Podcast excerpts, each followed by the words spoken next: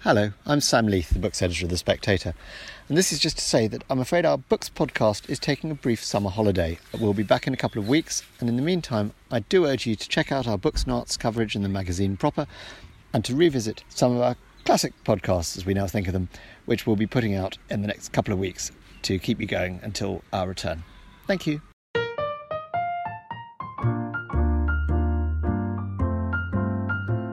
Hello and welcome to the Spectator Books podcast. I'm Sam Leith, the literary editor of The Spectator, and this week I'm joined by the Times columnist Philip Collins, a former speechwriter for Tony Blair, and the author of a new book on political speech writing through the ages called, I have to get this right, When They Go Low.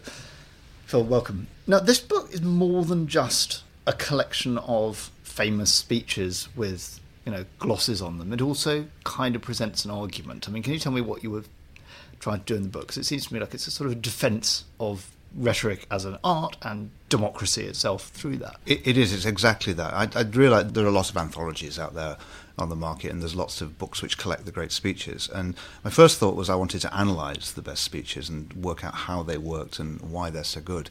And I then realised that there was a much bigger story to tell, and you find it in Pericles and in Cicero, two speech, of the speeches which I look at. The discipline of rhetoric and the form of democracy are born at the same time in Greece. And the democracy becomes the moment when speech becomes necessary, because that's then the currency of persuasion. And Cicero in De Oratore unites the two disciplines. For him, rhetoric is not the art of speaking, it's statecraft. It's the very same thing. So I realized that these two things were essentially the same. They, they had parallel histories.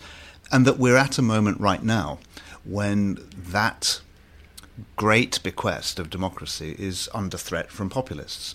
There's a lot of cynicism about politics. And so I thought I gathered together 25 wonderful speeches which collectively tell the story of change for the better through politics. And so that's the story I tell, and that's the defense that I make. It's a defense of rhetoric, but by implication, it's also a defense of democracy. And you do also, you, you sort of divide it into five chunks, which I was interested in the particular you know what caused you to do that. I wanted to to get that story but tell that story rather obliquely. I didn't want it to be a simple straightforward narrative. I wanted it to be essayistic. So i wanted the the essays to be able to read things uh, in a standalone way. So what i did is I, I i've defined what i think of as five virtues of politics. And they are the idea of the people the idea of peace prevailing over war which essentially means war rhetoric, the idea of progress, the idea of the nation and the recognition of belonging, and then finally the idea of revolution and the my preference for incremental politics over the utopian fantasies of the revolutionary. And those five virtues of politics have all found expression in magnificent words.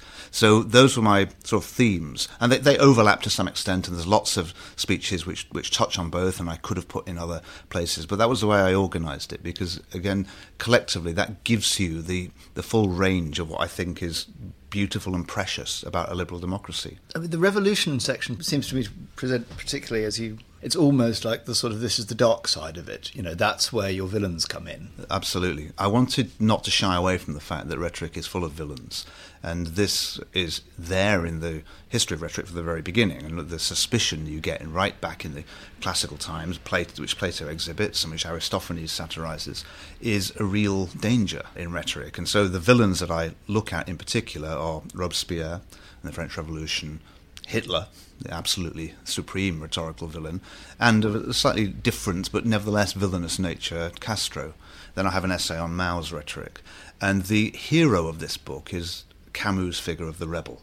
The rebel who, Camus against Sartre, says that incremental liberal politics, despite being unglamorous, is in fact the only kind of society which anybody would ever consent to live. And I used Camus' Rebel as a way through because I then answer those three rebels in the final chapter with two speeches, one by Václav Havel when he became the uh, president of the Czech Republic, and then a magnificent speech by Elie Wiesel at the White House called "The Perils of Indifference." That's the that's the famous one at the turn of the millennium, isn't that's it? That's right. It's a Millennium series. So the Clintons invited a set of people to come and do speeches at, to celebrate the millennium, and, and Wiesel does an extraordinary account of his time in Buchenwald, where his father died, where he never saw his mother and sister again, and his survival. And he tells that story. And he concludes with the advice that it is perilous if we are indifferent to the fate of others. And it is, again, a beautiful and tragic defense of liberal politics and the free society in which he had the good fortune to find eventually. It's a beautiful and moving speech, and that's the last one in the book, and that's where I end up. That with Camus' magnificent insight in The Rebel, that democracy's best justification is not what it permits, but what it prevents. It's a barrier against ineluctable tragedy. And that's the sort of profound point you get to with the democracy.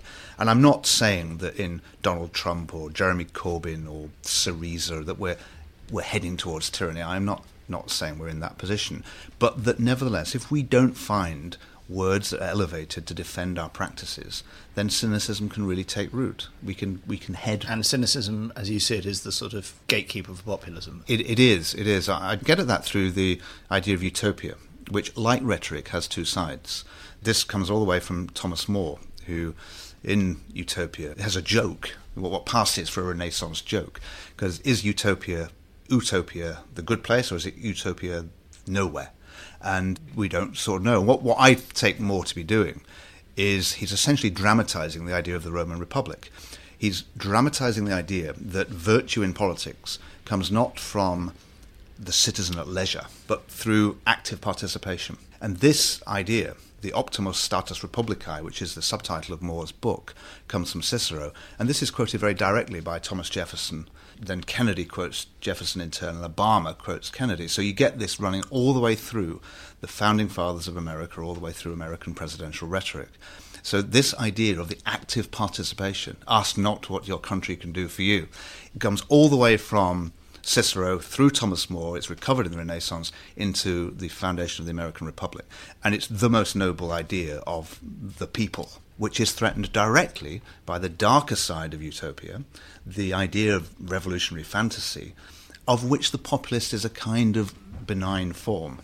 So the, the populist believes that he, and it pretty much always is a he, has the secret of the universe unlocked. He knows what the people really want. He can intuit it all it's a dangerous solution.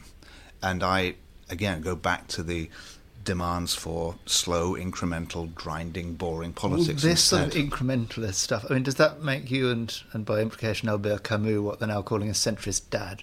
Oh, without question. I, I certainly so hope so. I, I, like both of those terms.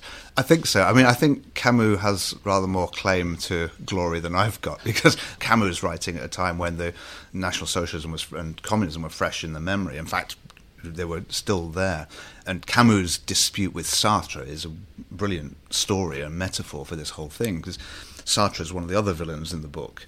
Um, his politics were infantile and always prey to the easy solution, which his populists always are. Um, so if I can be bracketed alongside Camus as a centrist dad, I will be delighted.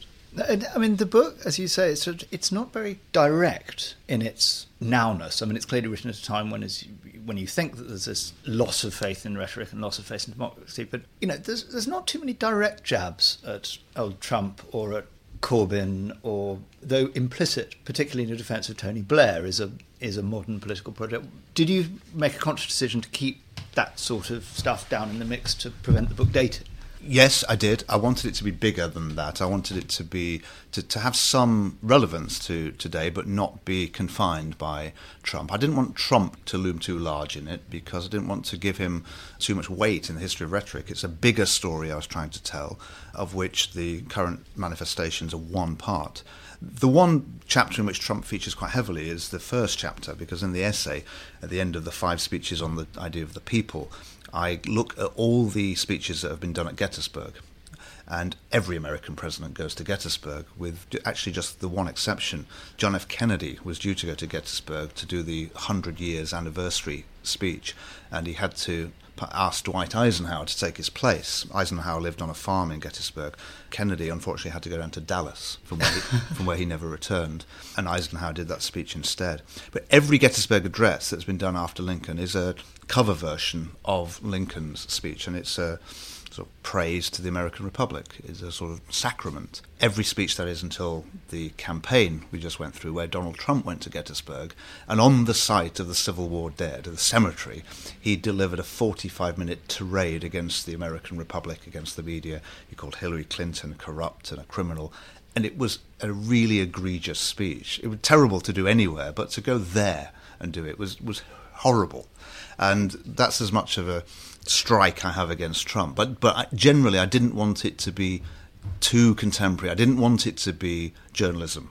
You know, I write every week about what's going on in politics, but I wanted this to be bigger than that and to try and slot the recent events into a larger frame. And I tried to do that with Tony Blair too, where some of those speeches I was involved in I have not included a Tony Blair speech in the, in the 25 best speeches ever written, I should add.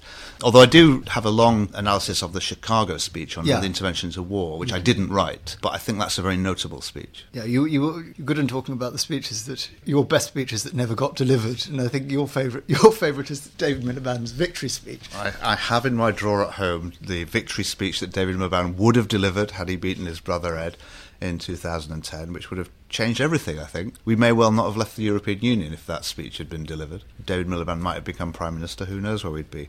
That's the best one I've ever wrote that never got delivered. Will you publish it for the historical record? Bits of it have featured. I mean, maybe I should. I mean, it, it feels like a period piece already, I have to say, because it's all about the Labour Party conceding some responsibility for economic decline. And in a way, it's a good example of how speeches date quite rapidly most political speeches have got a very short sell by date, and that one has too, really. It was designed for a particular political moment. Not many things survive, and, that one won't. But it, it, would have changed politics had it been delivered, and it's a shame it wasn't. If only could have passed it on to Ed. Well, I was I was quite tempted to call Ed on the day actually and, and suggest it to him, but uh, I think the notion that Ed Miliband was delivering his brother's speech would have would have ruined his leadership even quicker than it was subsequently ruined anyway. Now, how did you get started writing for Blair, which is where you sort of come in and you're like a standby for the book? Well, it was a mixture of accident and design, really. I had always written, I, would had a very peculiar career, I'd done all sorts of things. The only constant was I'd always liked writing. I'd written a couple of novels, I'd written a play, uh, but I'd also worked for a member of parliament, Frank Field, my very first job. And so I knew all the people who then, by in 1997 onwards, had become special advisors and junior ministers in the Blair government. So when Blair needed a speechwriter, I was sort of the person who was there, who had both some sort of political sensibility and also could essentially write. Most people in politics can't write because they are too convinced that they are correct. And they therefore are too ready to mouth and repeat the cliches of politics. Whereas if you have any interest in and respect for language at all, your alarm bells run when people somebody says hardworking families. You just think, oh, I can't. I, I mean, I apologise for even saying it. Uh, it's so awful. And so I had that distance, detachment from what they called the project, and I never would. That meant I could be a critic, which is the first step to being the writer. So they approached me to, to work for him, and I insisted that I be the speechwriter. They wanted me to do something broader than that, and I absolutely insisted that I wanted the very specific task of being the speechwriter. And it was David Miliband's advice, actually, that I took, which very good advice, because in Downing Street it's a slightly swirling place where it's difficult to define responsibilities. And if you've got a very precise job, particularly one that nobody else wants, the speechwriter, it means that there's a s- certain section of the world which is yours and yours alone, and that gets you into the meetings. And the currency in Downing Street is are you in the meetings with the Prime Minister? And as the writer, you're there because you need to listen to how he's talking, what he's thinking, what he's saying. And it was the perfect job for me, and I loved every minute of it. What was he like to write for? I mean, did you try and capture his voice? Did he rewrite heavily? he was very good to write for in the sense that he was very personable and it was always enjoyable. It was fun. We did try to change his voice actually because the early Blair, you'll remember, was without verbs, very short sentences, very clipped. That was never. It was never beautiful, but it had certainly become mocked, and it, it served its purpose. So when I joined him, the was that his voice or that was that was his voice. Yeah, that was how he wrote He wrote in very short sentences. His ability, which made him very good to write for, was the capacity to see the point. Go back to Cicero, the topic, or the seat of the argument, Aristotle call, calls it. What Blair was fabulous at, and perhaps it's a lawyer's skill, was he could see in a large, dense set of material the thing that counted. And he'd point to it, and he'd want more on that. And that was a great discipline because I thought I was quite good at that, and I got, but I got a lot better from his critiques. So to that extent, he was excellent to write for because he didn't want peripheral arguments. He didn't want what he called purple prose. He wanted it to be plain and quite unadorned. And he would rewrite a bit, but not very much, as long as you kept it quite sharp. He didn't like long sentences. He didn't speak in long sentences. So although they might be perfectly euphonious and good for somebody else, he liked it to be very, really quite clipped. I tried many times to drop in literary references. I used to try and sneak in Larkin lines.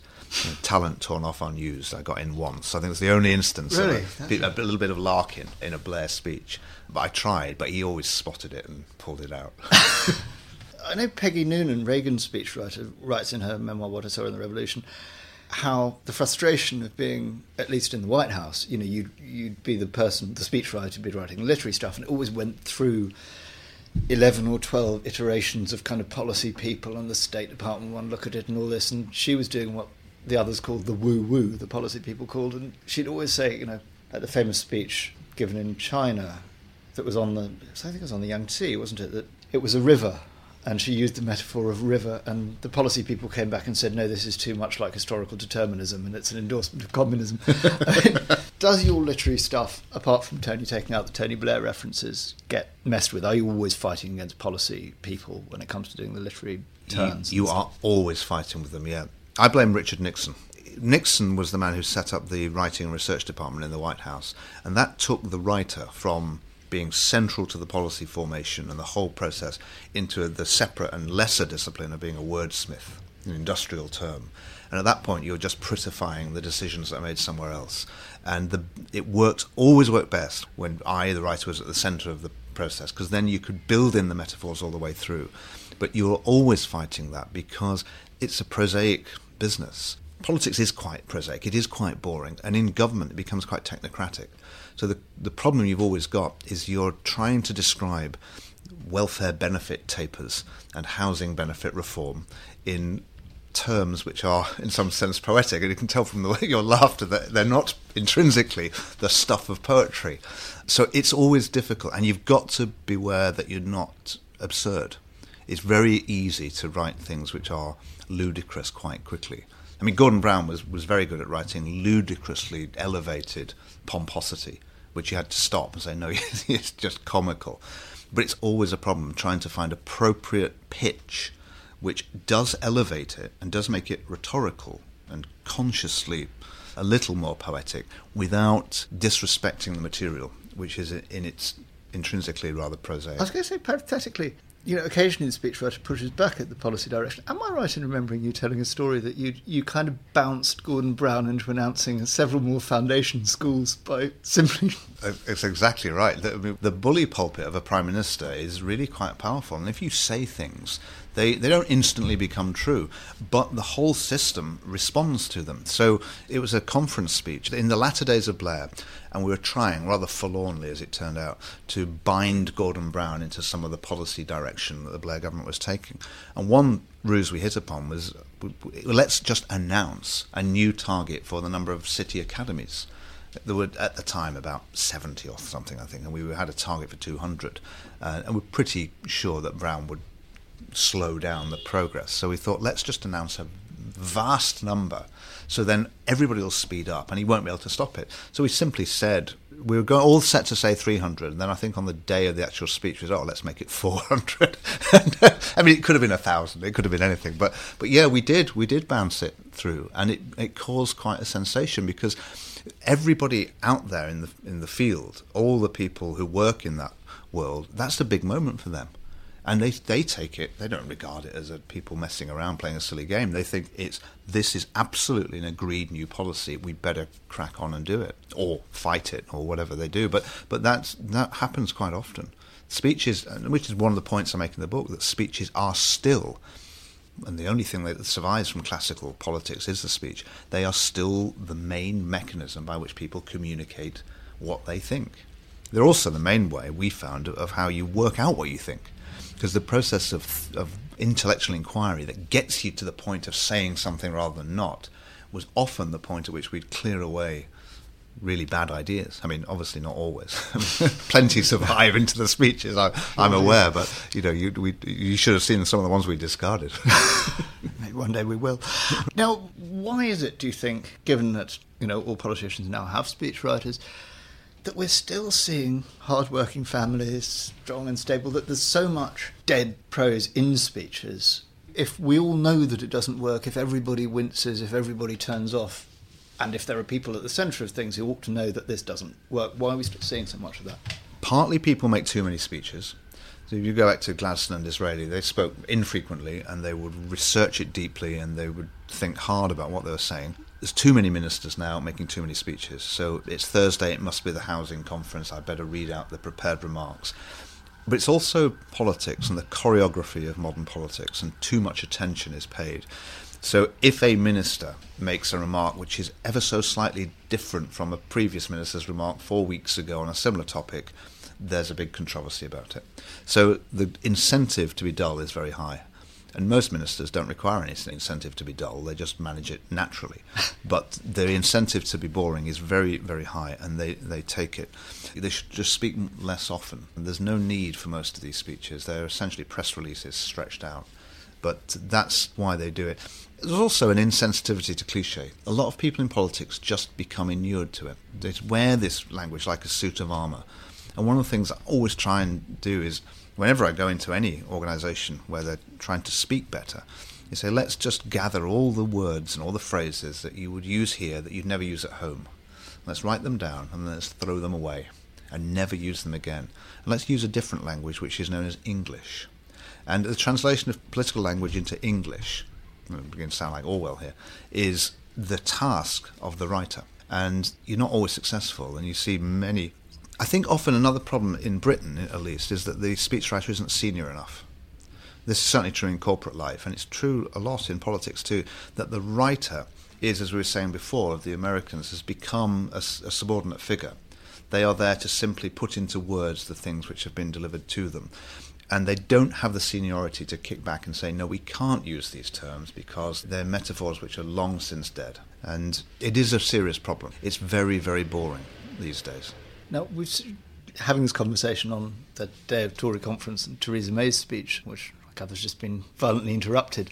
Looking at the, the current crop of party leaders, I'm wondering if you can kind of briefly give me a sense of how you assess their strengths and weaknesses and how you'd improve them. Well, Theresa May has just, as we were preparing, done a speech which she could hardly get through because she had a terrible coughing fit, which is almost bound to become a metaphor one way or the other.